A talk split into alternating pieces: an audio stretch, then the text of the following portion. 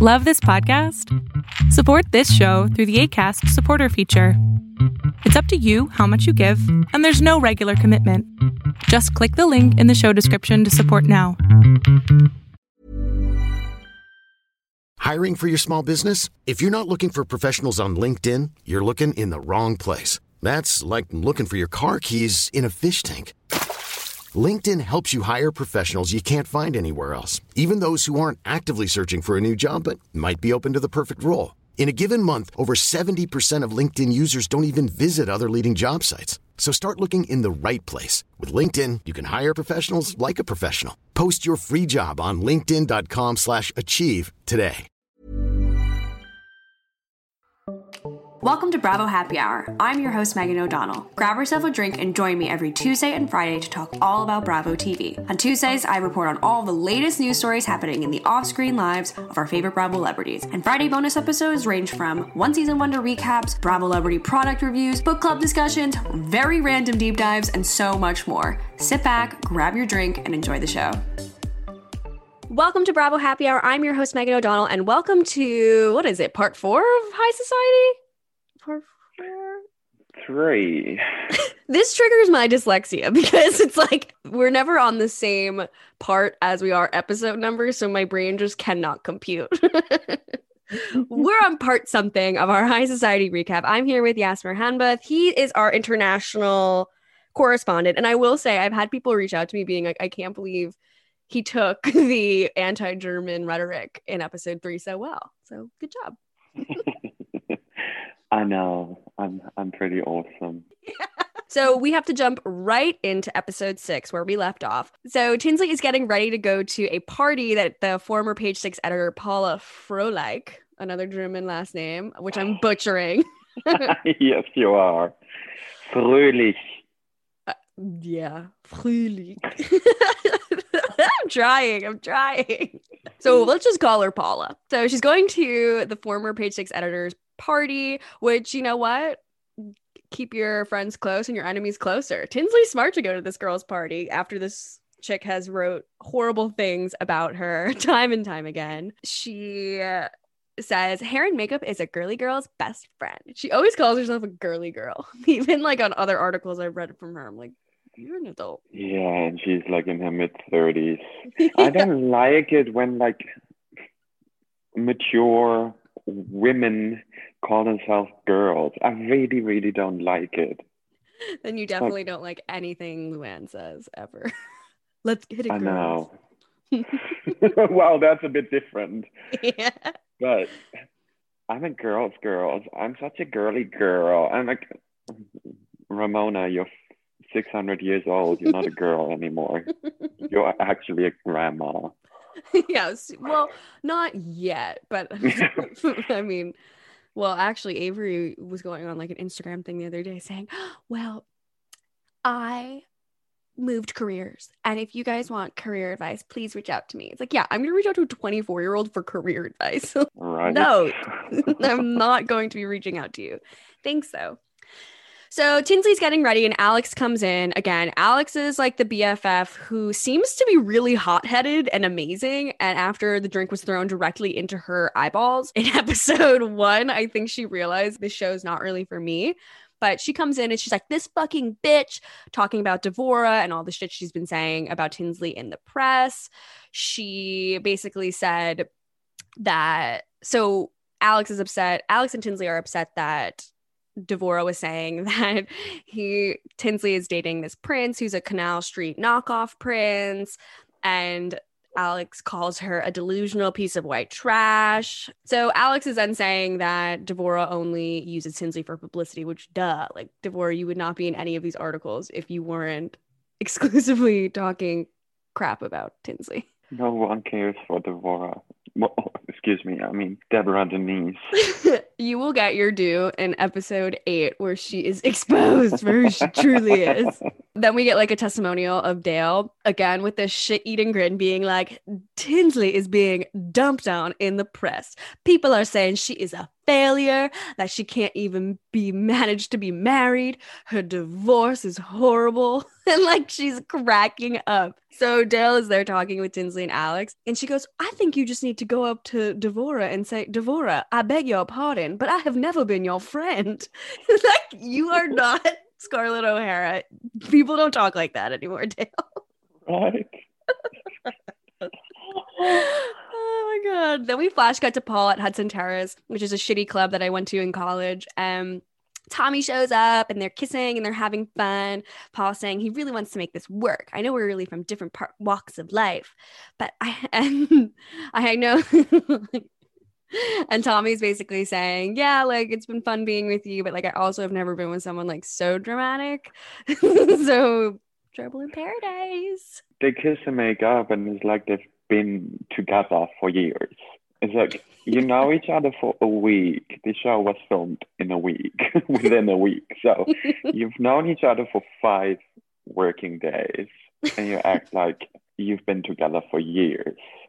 Yeah, Tommy's like accepting things that you should never accept like in the early stages of a relationship. Like when you see red flags and you don't address them for like six seven years and you could be like you're dramatic but it's just you. But if it's like the first yeah the first 40 hour work week together and you're like wow everything you do is so dramatic and extra and generally inappropriate embarrassing and like rude um maybe i should walk away but he's like we're gonna make this work I love being mm-hmm. vulnerable with you. so this is one of my favorite scenes in the whole show. Dale actually ends up reaching out to Devora herself. Since Tinsley is just oh, basically oh, like production does. Production does. Dale would never type in Deborah Denise's digits into her cell phone. She probably has, uh, yeah. Even though this time flip phones are probably still in. She probably had a Razr. Actually, no, she probably had a Blackberry because that's what Tinsley was.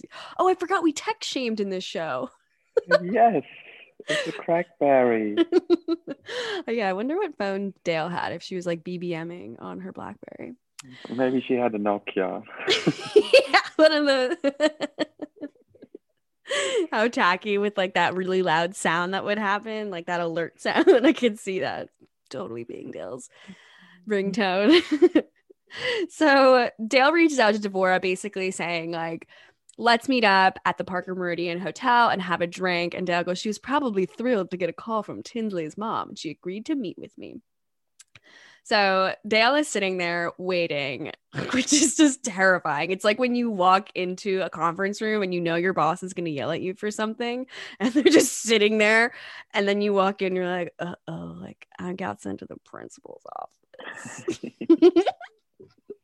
Dale immediately makes fun of her big inflated lips and starts in on her saying, you know, I read the article and was stunned by some of the stuff that you were saying about Tinsley. And she says, divorce seems somewhat common to me.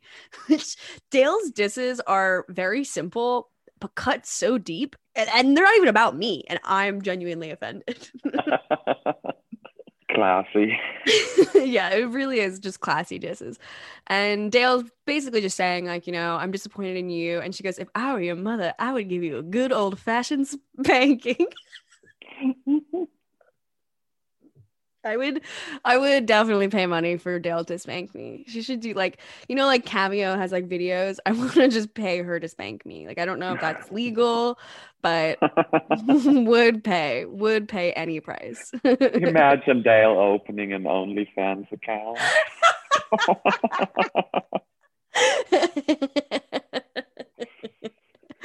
oh my god, yeah, just like posting feet pics for the internet. Oh my god. So Devora is basically saying, you know, she was my friend and I feel really hurt.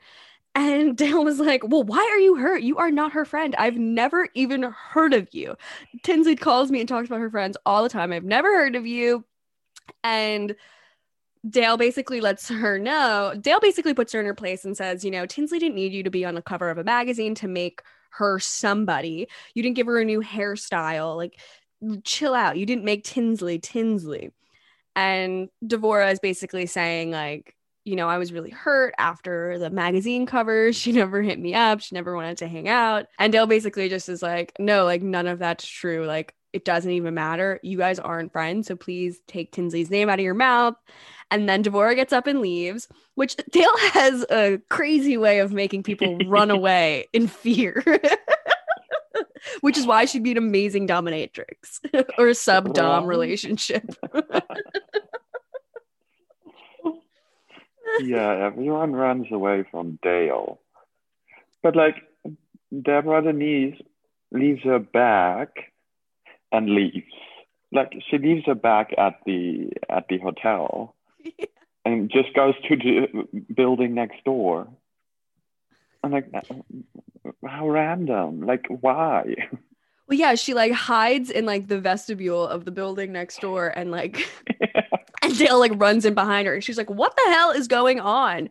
And you know, she's crying and she's really upset. And you could tell Devora is embarrassed. I think that was a moment where she was like, Oh my god, like not only is Tinsley like not my friend and I kind of inflated this friendship that we had so that I could maybe like ride her coattails a little bit, but now her mommy is yelling at me on national television. And, you know, like that's embarrassing. And I kind of, I've kind of felt for her because I, I just, I, I feel bad because, you know, she just wants to be accepted really badly and really thought like maybe Tinsley could have been her in and thought, you know, oh, like maybe we could be friends, but like her mom going out of her way to tell her she's not her friend, like is just so brutal. And I don't know, I I kind I kind of felt bad for her. And granted, like you're like giving me a look or like fuck no. yeah, I'm like. You know, this is a scripted reality show, right? this is all fake. Deborah yeah. Denise was brought in for one purpose only to stir up shit. Yeah, that's true. But I do but I do think as well, like in that moment she realized shit, yeah. I thought this is gonna be fun and yeah, I'm gonna be like stirring up shit here and there a bit, but then when the mother of the main character comes and puts me in my place, maybe I've actually have gone too far, but still, it's all not real. okay. At least you agree with me a teeny bit. and then obviously Dale basically ends it in a testimonial, just being like, if you want to be in our world, you have to put the energy out, you have to put the energy out there that you want to receive. And she goes, She's not in the club and she never will be. Ooh, girls who are raised properly and who are lovely do not do these things.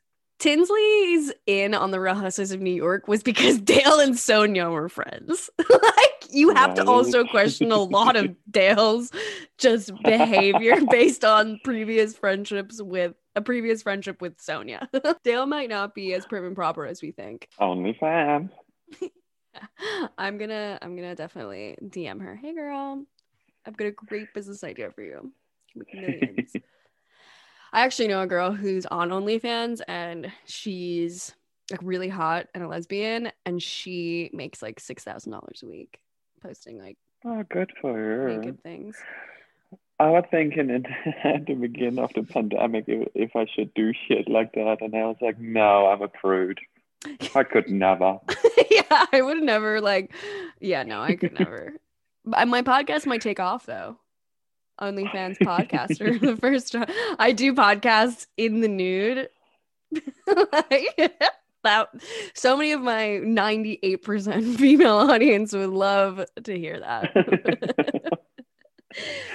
it's not a vlogcast, it's a podcast. So you can be naked or whatever you want to be. yeah, every solo episode I do, I'm completely in the nude. So just uh, for you guys. There's something for your fantasy, people. yeah, put that in your spank bank. Sorry, mom, if you are listening to this. Actually, she definitely she'll listen to my news episodes, but she would never even dare dip a toe into a high society recap. like, so at this point, we go back to Paula's party. Tinsley's there saying like she used to be terrified of her and she would write the meanest article. So she asked if she could talk with Paula a little bit about how to handle all the bad press she's been receiving lately. And Paula basically says just, you know, putting yourself out there to have a lot of people see you and know you means they um like putting yourself out there basically means like you have no choice in like being in the press and it's basically telling her take it with a grain of salt and in this case um give her and paula was like well, why don't you just call me at page six and like we can make a rebuttal article? And tinsley was like wait really? Like i can do that?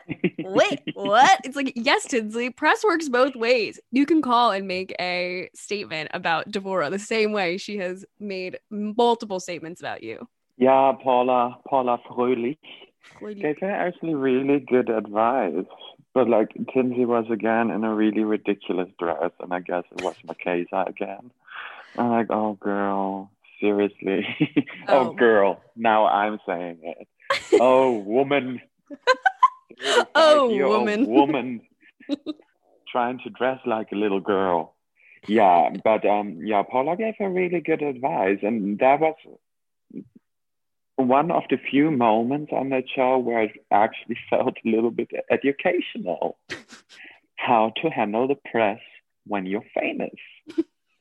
just in case you get so famous from your OnlyFans that you are then being put under the public scrutiny. so we actually will get more as you were talking about like Marchesa stuff. We'll have another weird Marchesa thing in our where are they now section of this recap. So just you wait, guys. Get get through all 47 parts of this series, and then you'll know where everybody is now. so the episode cuts to Jules who's at the gym working out. Then we see like a, shot of her like on her couch playing video games and uh, with her friend when they busted her out of the hotel. Ah, well, I'm just skip that part because there's really nothing there. From the party, we go to a scene with Dale, meeting him with a matchmaker named Claire Wexler. She is not Patti Stanger adjacent. Thank God. I actually think this is a real matchmaker. She's saying that this matchmaking service basically is just for like really wealthy men to find, I guess, equally wealthy women. I don't know, or just like classy women who once had money. And the men had to put $20,000 to get onto the service. And Dale had initially thought it was $100,000. And so when she finds out it was only 20, she's like, ugh, I feel cheap. And I'm going into all dating situations like that. Delete any app I have, delete any way of meeting men. I need to go to Claire Wexler. I need a man putting 20 grand down to potentially find quote unquote love. Claire Wexler from the Selective Search dating service. Ooh, I- You have to have a look into if it still exists. yeah. or if it went down like everyone and everything else after the show. yeah, I know. She's not in my. Oh no, wait. She's she is still working. Now she has a thing called the dating trainer. I've been a dating and relationship coach for 15 years, including blah blah blah. I'm considered a leader in the dating industry. Podcast guest extraordinaire. Whoa, you guys. Next week's bonus episode is an interview with Claire Wexler, podcast guest extraordinaire on the topic of dating over 40. Cool. Do we have any mutual friends on LinkedIn? We literally do. And Oh, It is a woman I worked connection who is over 40. so that's great. Mhm. Oh, I hope she I hope she found love. That lady was actually really nice. Love. But you, it is so random that like suddenly Dale goes and looks for a man for a date. Like we haven't talked about any, heard anything about Dale's dating life before. It was never a topic or it wasn't even hinted that she was looking for a new man. And now randomly in episode six, two more episodes left, Dale suddenly goes and tries to catch a man. catch some dick.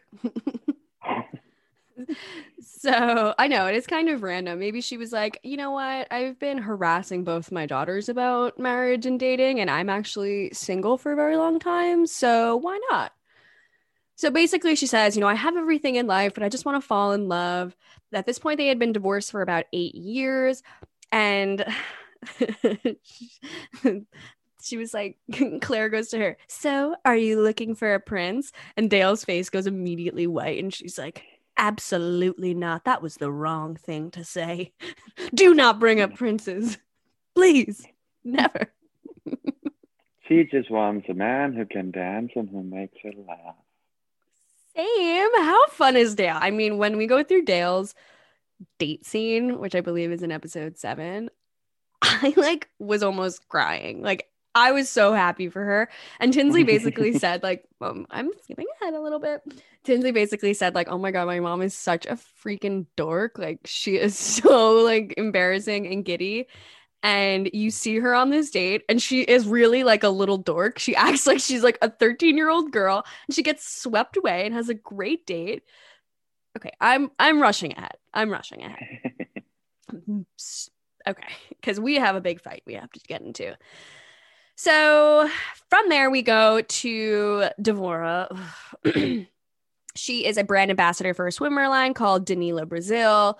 She becomes the face of the brand. She's hosting their swimwear line fashion show or something, and they're in a location. the trunk show. the trunk show. The trunk show. There's hardly anyone there. It's at the pool of some random hotel. It's creepy. It looks not even like a hotel. It looks like a gymnasium, like a pool, like at a high school or something, where people are sitting Probably on the the Russian bleachers. bathhouse Yeah. the RHONY women went to last season. Exactly. They're all being like smacked with those big leaves. so at this party, Jules Kirby shows up uninvited naturally. And Jules is like, I have so many bikinis. I have thousands of bikinis. Like, I don't even understand. Like, this bikini line is so fucking ugly. I fucking hate it. And she's, she's so angsty and like unnecessarily mad at all times. And then she's calling Devora like a white male woman thing, you know, really kind considering, you know, she's a woman. I don't know. So Devora basically says, uh oh, I could smell patheticness entering the room. when Jules walks in, she basically says she's homophobic, she's racist, an empty carcass of a human, and she's like something sticky on the bottom of your shoe. Good diss, good diss. So you know something's gonna happen. You know one of my favorite things from this show is going to happen. Just wait, just wait, you guys. Jules is immediately rude and is saying she doesn't know she didn't know who was going to be there and she didn't think this was going to be like some bootleg America's Next Top Model fashion show, which I liked that diss. Yeah, but it was also oh maybe that's a little later because the models were from America's Next Top Model. oh, I didn't know. That's why she when she said it like later on she said it to Devor, uh, Deborah Denise and the models were standing around and she was like no offense I didn't mean you guys like mm, yeah but still you're dissing them as well so they just start fighting with each other. I guess Jules makes some snide remark about Devora um, having like a bootleg job with this company. Like, why would they hire you as a brand ambassador? And Devora goes, Well, you don't even have a job. Jules Darling Kirby. Darling isn't even your middle name. And then she's just like getting upset and just like rambling off things about Jules because Jules celebrates her half birthdays. and Jules goes, Yeah, so my friends can celebrate my birthday twice a year.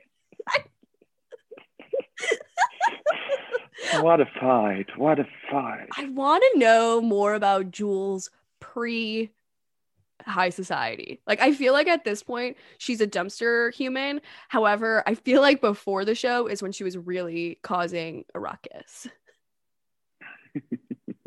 I don't know if I want to know what she was like before. I mean, she she's an absolute monster.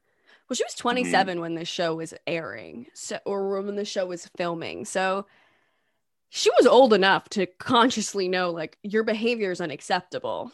But I, I don't think it really sunk in. But I yeah, I no. did find one thing about her when I was like reading for the Where Are They Now thing.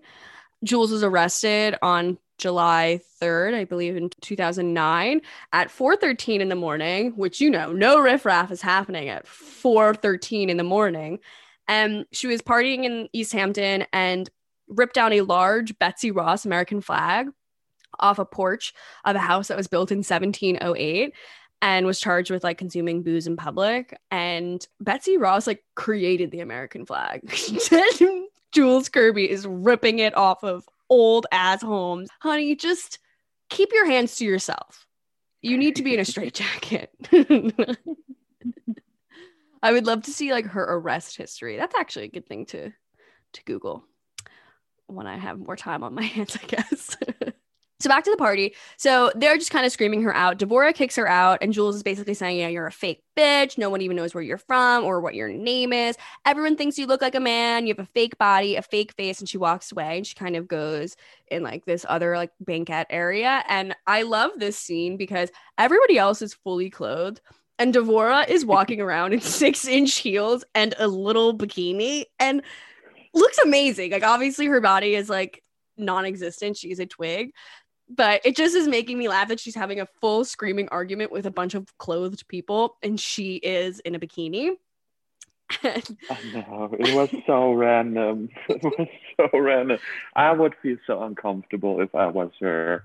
Like, like yeah, everyone is like. I think it's also it, it's in the winter time or something. like everyone is in full big jackets and like uh, sweaters and stuff. Yeah, and she runs around in a skimpy little Brazilian bikini. so we have them screaming at each other. Jules says, I don't want to be near you because I don't want to catch your disease in the air. They're fighting. Devora throws a glass at Jules. Jules then throws a f- entire drink at Devora in her hair, and then Devora somehow gets another glass. This is like the Potomac glass, where it's like, did Candace throw the glass? Or did she not throw the glass? Like this is clear as day glass throwing. Three glasses thrown. So I believe this is the sixth thing thrown based on my count. I need like a ticker. And I think there's one or two more throws if if my notes have served me well. So obviously after the glass throwing, the party is over and they leave. We then get Dabney and Jules BBMing. Dabney is still living at the hotel currently, and Jules was saying, you know, so Well, you missed another really, really homophobic, transphobic diss from Jules. oh, oh After I? the fight, they have a little interview with Jules again, of course, and Jules says, "But for a man, she looks amazing in a bikini." So, Fucking rude. Well, it's like all of the girls in RHONY calling Luann Luman. Luann is a stunning model. I, I, and it's like Ramona calling her that. uh, I want to get off that Ramona coaster really, really soon. But yeah, Jules is obviously transphobic. Anything obic, she is. she is. She is. Or obic or etic. that is Jules Kirby. So, as I was saying, Jules and Dabney are BBMing. Dabney's still living at the hotel, and Jules was basically saying there was Jules was then accused of fighting outside the hotel with her boyfriend, and that is like what is going to cause what caused her getting kicked out of the hotel. So, as we saw in the previous episode, Jules was kicked out of the hotel. Jules was saying that Dabney was actually the one fighting outside the hotel with her boyfriend and not Jules. And so Jules getting kicked out of the hotel was actually not fair because it was all because of Dabney. And Dabney was like, uh. So with like the Southern manners, she's like, I think it potentially could have been a buildup of other things in addition to the fight that I did not have. I don't know. Throwing phones against the wall, yelling at people on the phone, disrespecting the staff who works here, disrespecting the people at the spa. I don't know. Like the only thing you did properly was pay the bill. Like that is it. Did Jules is basically CW paid the bill. yeah, I don't even think the CW could afford that in their production budget. All like the damages she probably did, and the psychological damages done to the the sweet people who work on staff. So Jules is basically trying to blame Dabney for all of this. Dabney asks Jules point blank, "Are you drunk? Like, how can you say this?" Jules is then saying, "Dabney, you're so inappropriate, and you're the reason for me getting kicked out of the hotel."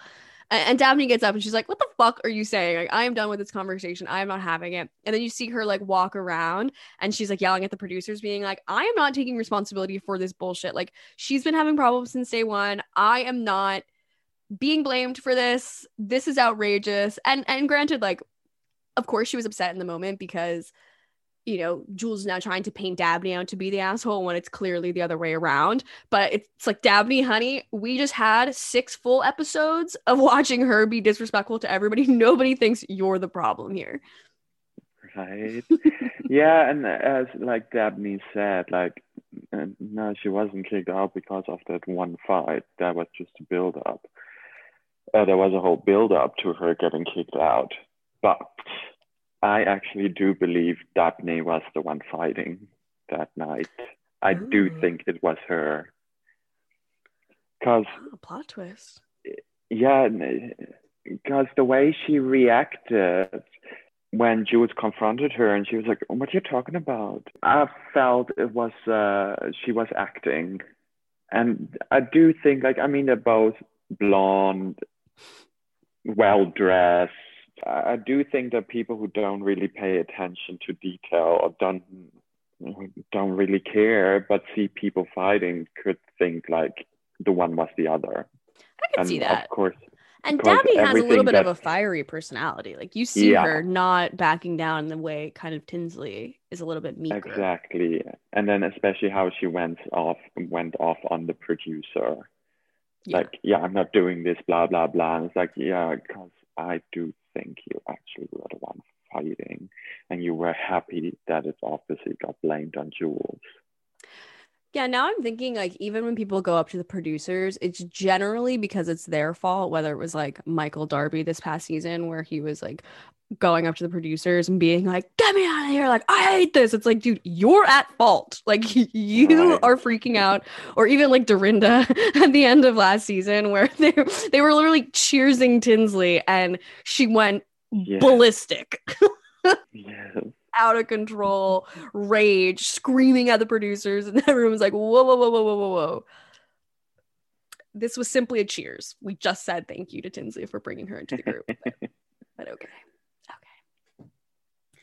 From here, we go to episode seven, which is called Retail Therapy. We get some scenes of Tinsley playing tennis, and then she's getting ready to. She's talking about how she's going to be going to the guest of a guest party tonight. She's doing some stuff with her bags, blah blah blah. She had to wake up at 5:30 in the morning. Her the scenes about her trying to be like a bag girl, like a bag fashion maven, just are so boring. I just don't care. Uh, she did give us a nugget that she had woke up at 5:30 in the morning and Topper was actually in her living room. Hey, I'm Ryan Reynolds. At Mint Mobile, we like to do the opposite of what Big Wireless does. They charge you a lot, we charge you a little. So naturally, when they announced they'd be raising their prices due to inflation, we decided to deflate our prices due to not hating you. That's right. We're cutting the price of Mint Unlimited from $30 a month to just $15 a month. Give it a try at mintmobile.com slash switch. $45 upfront for three months plus taxes and fees. Promo rate for new customers for limited time. Unlimited more than 40 gigabytes per month. Slows. Full terms at mintmobile.com. I'm Sandra, and I'm just the professional your small business was looking for. But you didn't hire me because you didn't use LinkedIn jobs. LinkedIn has professionals you can't find anywhere else, including those who aren't actively looking for a new job but might be open to the perfect role, like me. In a given month, over 70% of LinkedIn users don't visit other leading job sites. So if you're not looking on LinkedIn, you'll miss out on great candidates like Sandra. Start hiring professionals like a professional. Post your free job on linkedin.com/achieve slash achieve today. She was naked, but she was frightened, but it felt very normal. Why was Topper in her apartment? How do you get her key to her new Chelsea Right? loft? Right? I don't know. I don't know. Yeah, that was a little questionable. And she was basically saying like he still wants to be with her, and she's questioning if she should stay with him. And it was unfair that this was happening. Like, I, I don't know. Like in one moment you see her moving out of the apartment, he's on his phone, not even looking at her, has his face blurred in the episode in the first episode, and then what? Seven, six episodes later, he's like, "I want to be with you again" in her apartment. Well, she's naked. She sleeps in the nude. I bet Dale wouldn't be happy about that but I just find it to be strange their kind of back and forth and a part of me like doesn't believe that he was wanting to stay with her. I don't know. I don't know. I just like feel like he he shades her a lot in an article that I read from I think 2007 in the New York Times about Topper and her being in the press. And I, I took a quote, one quote from it, where he said, It's not necessarily the type of goal that anyone should strive for, talking about Tinsley's career, going out every night for the sake of self promotion and getting their pictures taken. And I mean, these girls went to good colleges. You'd think they'd have something better to do. Like, you're talking about your wife, dude. and then he says, I don't know that that's the route. Uh, I don't know that the route to how she got there is what I would tell my five year old girl to follow if I had one. Then he follows up saying, I just never liked that whole thing that everyone trying to gain status from being involved in these charity events. I mean, I've always been a person who like who likes to take the wind out of fancy people's sails. Like you are a quintessential rich boy being like, I'm not like the other rich people. Your grandfather created like American Standard Oil. You are beyond rich and you're like i like to take the piss out of fancy rich people's sails it's like dude you literally probably went to sailing school for 10 years of your life. Like you literally can take the wind out of a sail. Like, i mm-hmm. just find it frustrating when rich people act as if like they're not rich. Like you have benefited from all of the privileges of being a rich white man in this country and now you're like i can't believe people go to these charity events to try to gain status. It's like well that's like half the fucking point of charity season in New York. It's ridiculous. These parties cost $2 million and like $15 end up going to actually the people that they're raising money for. It's it's so backwards. I don't go to charities. I start charities, Megan. It's a throwback to Shannon Beador where's Shannon's charity she's starting? I'm shocked that we haven't actually gotten any charity stuff like from someone who starts charities. Not a single peep about charities. Interesting. I gotta do some researching on that later. So yeah, Tinsley goes to some meetings trying to sell her bags, whatever. That's it. They buy it at Calypso St. Bart's, which is cool, but that store did close, as does everything. just anything that happens, anything that goes onto Bravo is immediately screwed. And I was saying in my Instagram thing I did yesterday where I like did an office tour that Pizza Beach closed. That cute pizza place we went to. Yeah. I mean, oh, was, I mean, every place in New York is basically closing, so womp womp well, we go to one of my favorite scenes. I love scenes where the mothers are involved. I've got to say, we now we see Paul and his mother Melissa meeting Tommy at Bloomingdale's downstairs to like eat in the appliance section. Paul's obviously wearing a huge hot pink bow tie and she is just like, who is this hunky, sexy guy? She keeps calling him muscles and she's like calling him dear and being like a classic mom. She basically told us that Paul had been dating a much older man who was 45 before he was dating Tommy. She was like, he never had time for him. He was always running between Botox appointments and hair appointments. and do we wonder if that is Topper's brother, oh. the older oh. man? Oh. Yeah. Probably. Yeah, let me actually see if I like wrote his name down anywhere. Because I mean that's how they how Tinsley met Paul. Mortimer brother. Peter Davis. Peter Davis. Oh yeah, okay, yeah. You're. I think you're right. Yeah, Paul Johnson Calderon, who shot attention to by dating man about town, Peter Davis.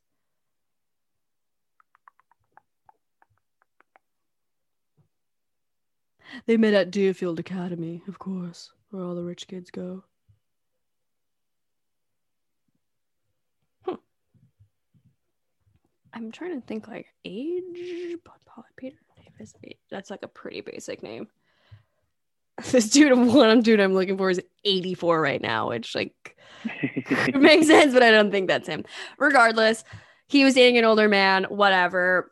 Melissa just keeps asking him all of these crazy questions, and oh, sorry. she's asking him all these questions about you know him. She goes, "Do your parents know if you're gay?" And this is like actually a scene I really enjoy, Paul, where he's just like, "Oh fuck, here we go." he really starts to make me laugh.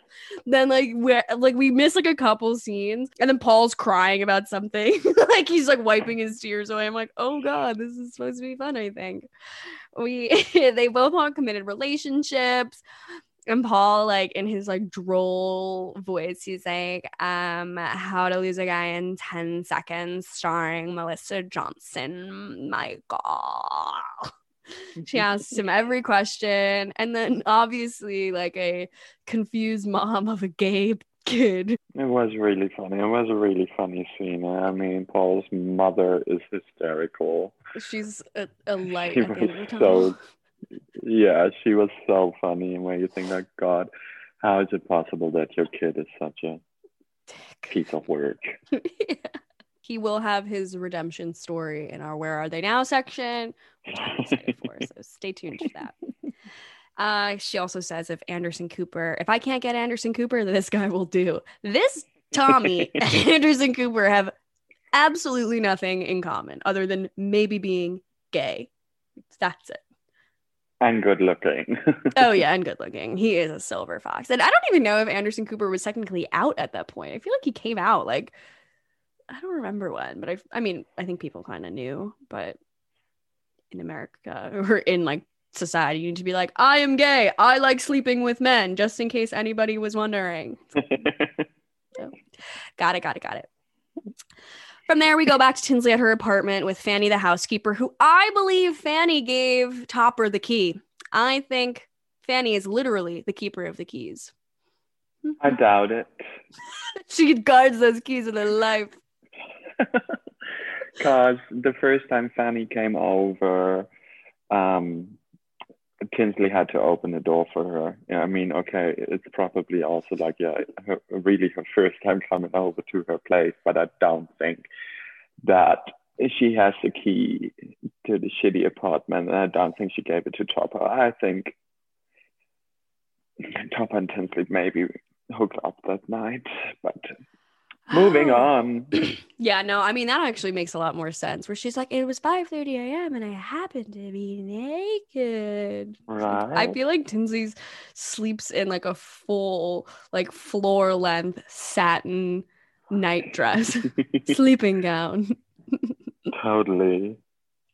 So she's talking with In Fanny La- about in the La Perla underwear lingerie she bought with Daphne. Yes, and the frette sheets. it actually sounds quite nice. She's talking with Fanny about how she misses Topper. She doesn't want to let him go. 17 years is such a long time and most of her life. Fanny says she hopes they get back together. Why, Fanny? Like, you're probably getting double money going to Tinsley's house separately from Topper's apartment. Like, make that bank, honey. Well, I think for her, first of all, she was, anyways, like, why is that woman talking to me? She never talked to me before, before she was on, on this TV show. she only asked me to clean her her toilet or whatever. And then, yeah, she's like, yes, I hope. And I, I thought, like, yeah, because you don't want to go uptown and downtown to clean two apartments. Yeah, and you know. Tinsley has no t- cleaning supplies at her house. And so Fanny has to like schlep everything. And they're like, we can't even pay for an Uber or a cab. You got to take the subway with your mom. Exactly. so rude. From there, we go to another dining scene with Paul and Melissa. They do a little regroup about their lunch with Tommy. Paul is saying, like, I'm really serious about him. And he's like, I just want to get out of New York with him. Like, you know, my travel plans this year Gstaad, India, Amsterdam, the Maldives. I just need to be jet setting along with Tommy, mom. So if I, he's like, I crunch the numbers, mom, and I need about mm, 16,000 to take Tommy on all my travels with me. Can you imagine asking your parents for 16 grand to take a perfect uh, stranger, aka extra, on travels throughout the country, the world, the Maldives, Gstaad? I need to go to Gstaad. Have you ever been there? No. Oh, I feel like that's a place you'd be like, yeah, I go there. Casual. No, I haven't. I mean, Sonia has now. Oh yeah, Gstaad. Smoky eye, up to start.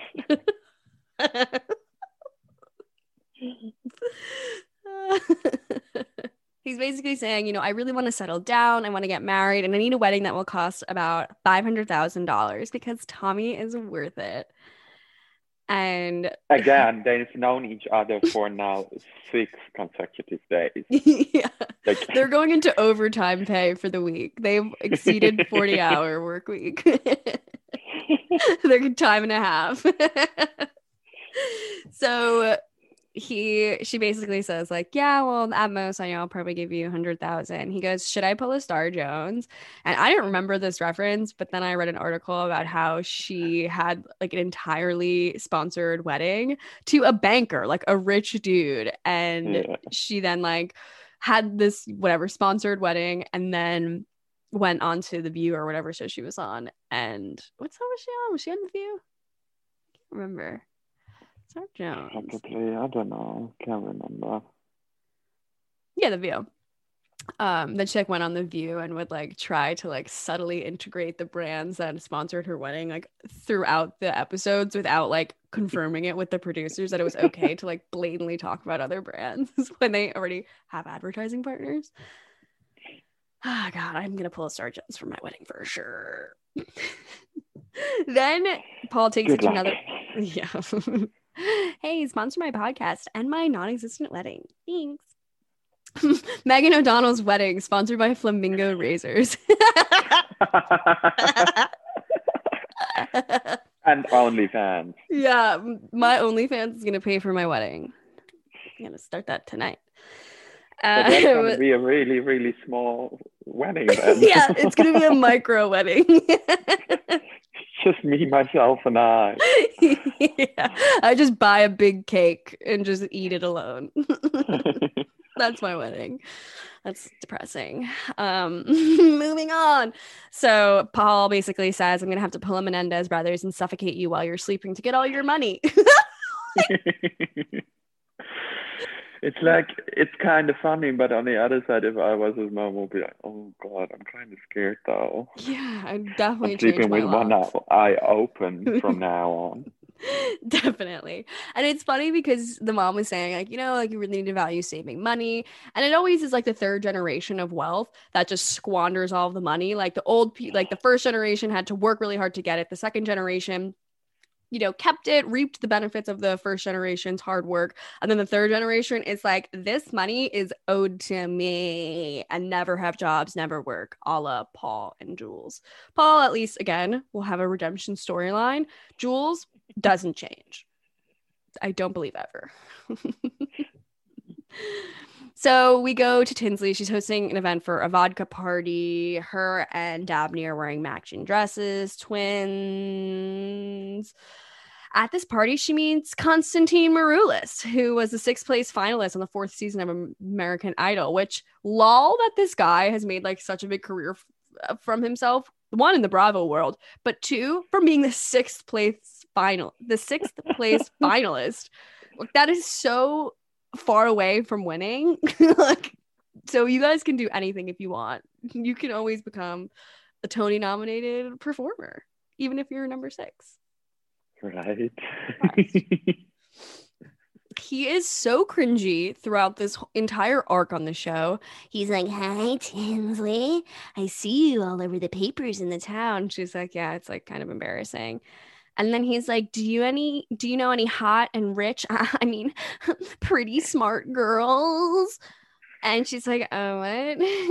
it's like, how embarrassing for you, bro. Like you're literally saying to like a rich girl, "Do you know any hot rich girls for me to date?" Like, get a job, Vicky Gumbelson. Get a job. Get a job. Dude, that was his pickup line. yeah. Do you know any hot rich girls? And she's like, You're looking at one. Me. He Me. loved it. Well, yeah, she definitely liked the flirt. If there's definitely more chemistry between her and Constantine than her and that other guy, where they were like, Let's do New York dinner. Blackberries on the table.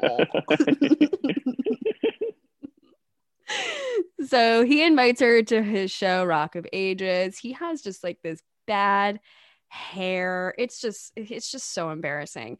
And as we realized this past season, Constantine has hooked up with Luann and Ramona. We don't know to the, the extent of the hookup, but I feel like Luann definitely b- b- boned him. I think Luann doesn't even like try to like wait till the third date. She just goes down. right? goes And deep.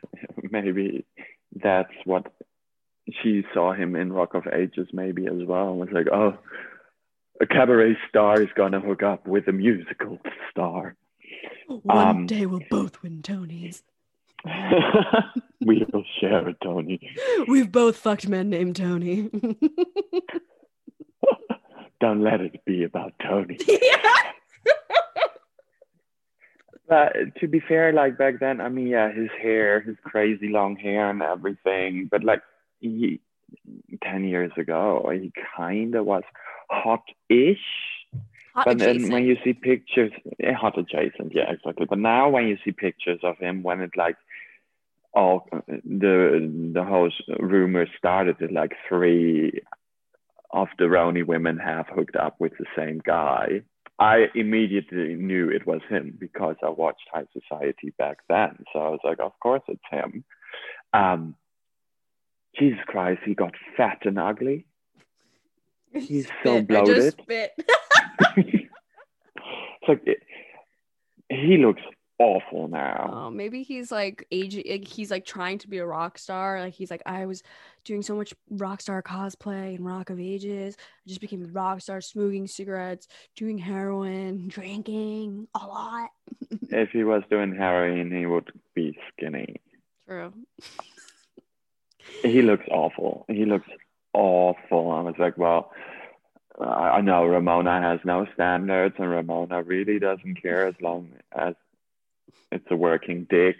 But like, seriously, woman. I like how you're saying woman instead of girl, where I was just like, woman, what? I was like, what are you saying? Took you a little bit, didn't it? took me a second. I was also on page six, like when I was looking for the where are they now things, and I came across a little article from September of 2011 where it said Luann de Lesseps arrived at co-host Kelly Bensimon's charity dinner for Food Bank at the East Hampton, blah, blah, blah, blah, blah, two hours late. She came with her boyfriend Jacques at the time. The Real Housewife was overheard shouting, I didn't know there was a seated dinner as she sauntered through the dining room of the party, which was hosted by, I don't know who this is, Samantha Yanks and Devorah Rose and American Idol star Constantine Maroulis performed. So I believe that that is where Lou and Constantine met. Yeah, September 2011 at the food bank party. Mark my words. totally. And that's back when she probably hooked up with him as well. Well, she was with Jacques, even though she cheated on Jacques with the pirate. So I, again, I don't think Luann has rules. Even like her and the count had an open relationship. She didn't really want I to say it like to say that. that, right? They had an open marriage anyway, so I think she probably thought, um, well, I'm gonna have fun with Jacques as well. And maybe they did. Who knows? Ooh, that's a lot of hair. Jacques had that long flowing hair. Constantine, Luann has the shortest hair in the, group. the group. pirate. The pirate. Interesting. And the count. The count had long hair. Maybe it's a thing. And maybe when was it? 2011 or 2012? 2011. Who? Well, it was the year of the hair. and then, like, when she met Tom, she was like, ladies or women, I'm going bald.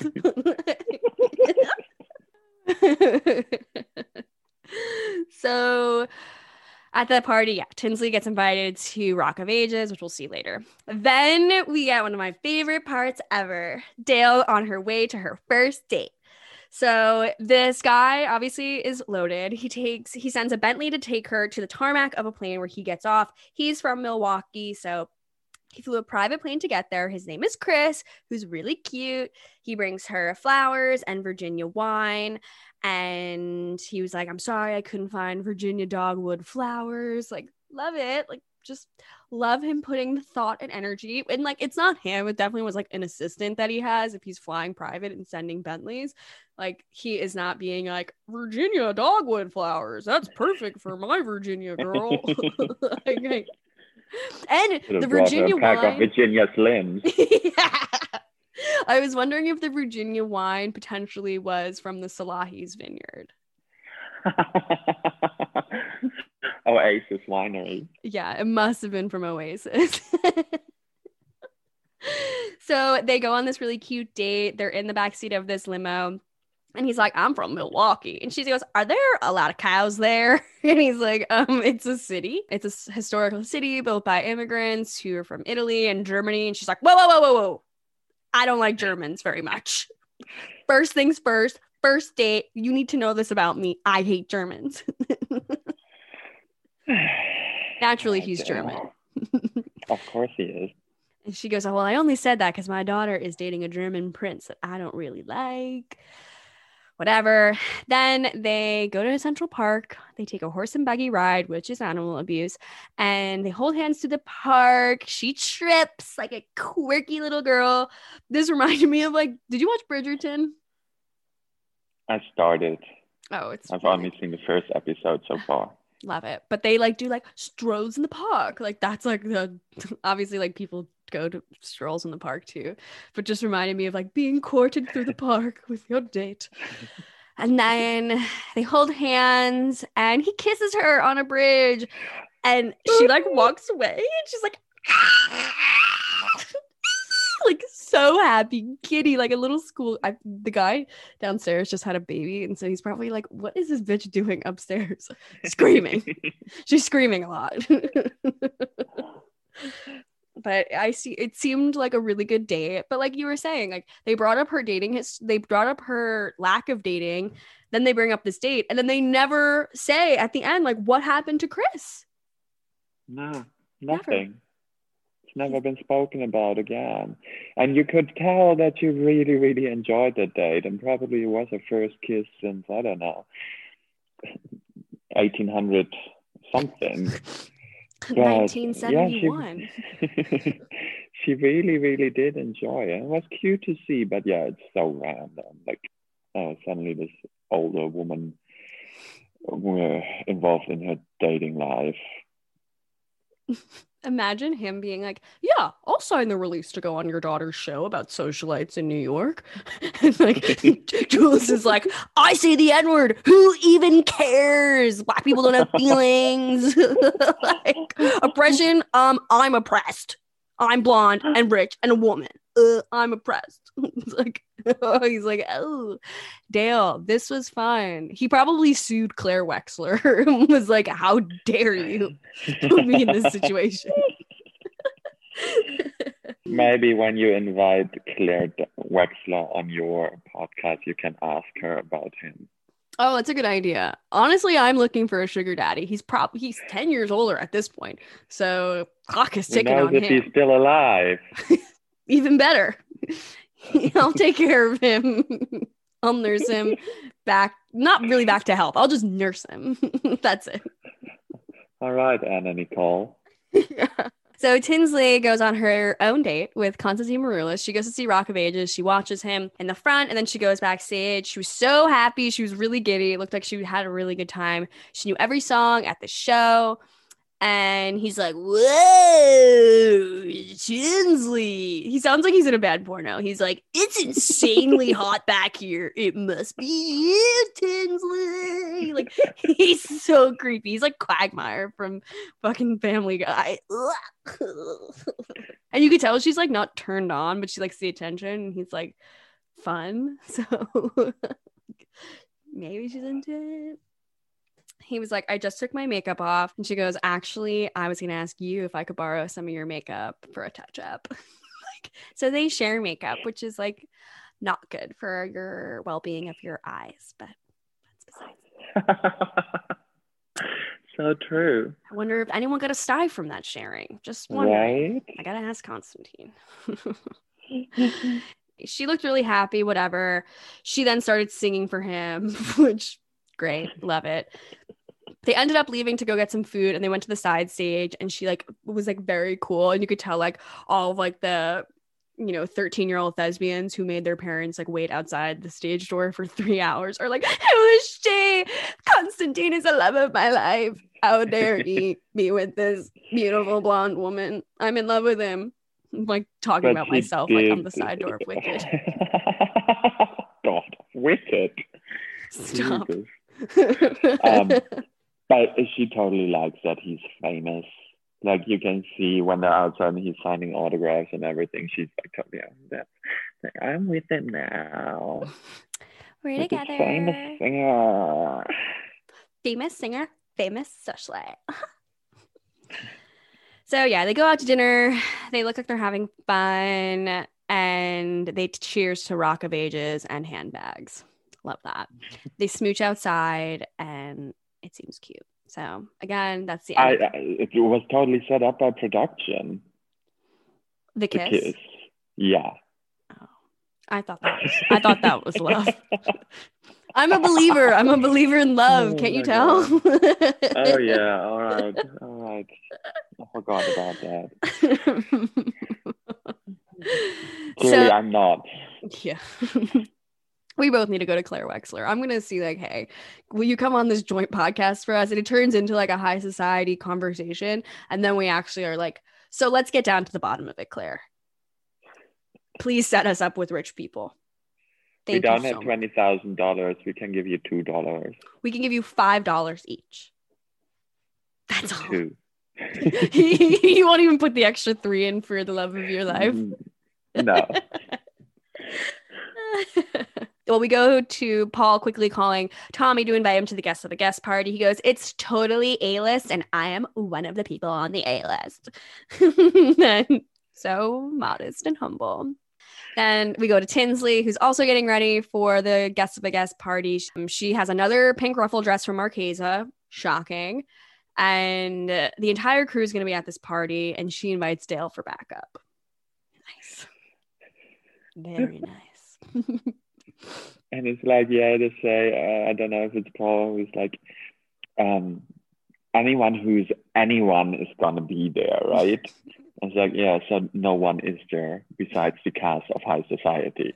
and guest of a guest is like the was like the biggest starfucker blog that was just like trying to go to parties to like take photos of celebrities so it's like they all this was all planned this was like in vanderpump rules where they had like what was like the radar online party? Or no it wasn't radar online. It was um mhm. um, yeah, some like the Daily Mail. yeah the daily mail part. Oh my god. That's where james kennedy called you fat. Iconic party. Like no one goes to that party. This is all fake. So uh we get to the party. Paul is basically like this is tommy's debutante night. He's coming out to all the people. And like tommy is so funny. Like tinsley is wearing a Marchesa dress and tommy's wearing a shearling shearling jacket that looks like it's from kohl's. He got it on the clearance rack or his mom gave it to him for christmas. And paul is going around to people and he's like oh my god like we met the night i almost got arrested. So we almost never saw each other again. But don't worry i'm white and wealthy and was able to run away from the cops and have zero repercussions for throwing a glass directly into a girl's face. Oh, Tommy. Then Devorah walks into the party. Paul goes, boom, shakalaka. In walks Devorah Rose with her swamp thing hair and her witch hands. She needs some do- flying monkeys. But yeah, right. But I do like how the the music they put over that scene, her walking in, is Peaches, motherfucker's gonna get with me. You remember that song? You know that song? you know that song. I don't think I know that. No? Oh my god, I always loved Peaches and She rewatching died, this. right? uh, no. Oh no, that was Peaches Geldof. Oh yeah. I'm talking about R.I.P. Wrong Peaches. Jane Peaches, singer Peaches. and I was like, oh, I forgot how much I love that song. I gotta, I gotta Motherfucker's gonna get with me, stay with me. All right. It was a great song. I loved it that they put it over Deborah Denise entering the guest of a guest party. Can I put that on my Spotify playlist and bump it day? so everybody's at the party. We have Dale kind of narrating, being like, You see, you know, there's going to be some drama between Devorah and Tinsley and her cadre. They come closer and then they back away, and they come closer and they back away. Tinsley then heads towards Devorah with Alex and Dabney as backup. Devorah's like, um, Tinsley, um, can we please do this one on one? And Tinsley's like, honestly, not possible if you're gonna go to New York Magazine to publicly declare war on me.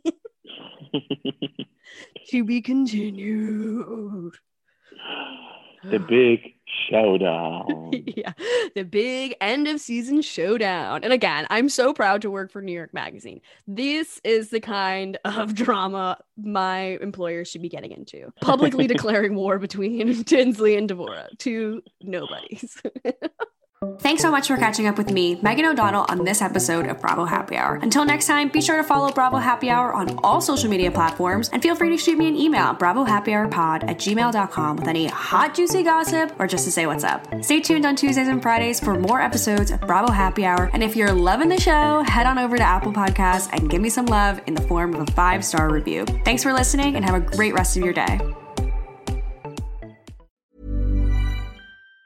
Prescription products require completion of an online medication consultation with an independent healthcare provider through the LifeMD platform and are only available if prescribed. Subscription required. Individual results may vary. Additional restrictions apply. Read all warnings before using GLP 1s. Side effects may include a risk of thyroid C cell tumors. Do not use GLP 1s if you or your family have a history of thyroid cancer. If you've struggled for years to lose weight and have given up hope, did you know you can now access GLP 1 prescription medications at trylifemd.com? We're now offering eligible patients online access to GLP 1s, the breakthrough prescription medication that can help you lose body fat and weight. Listen to what people are saying. It's fun to put on jeans that you couldn't get into six months ago.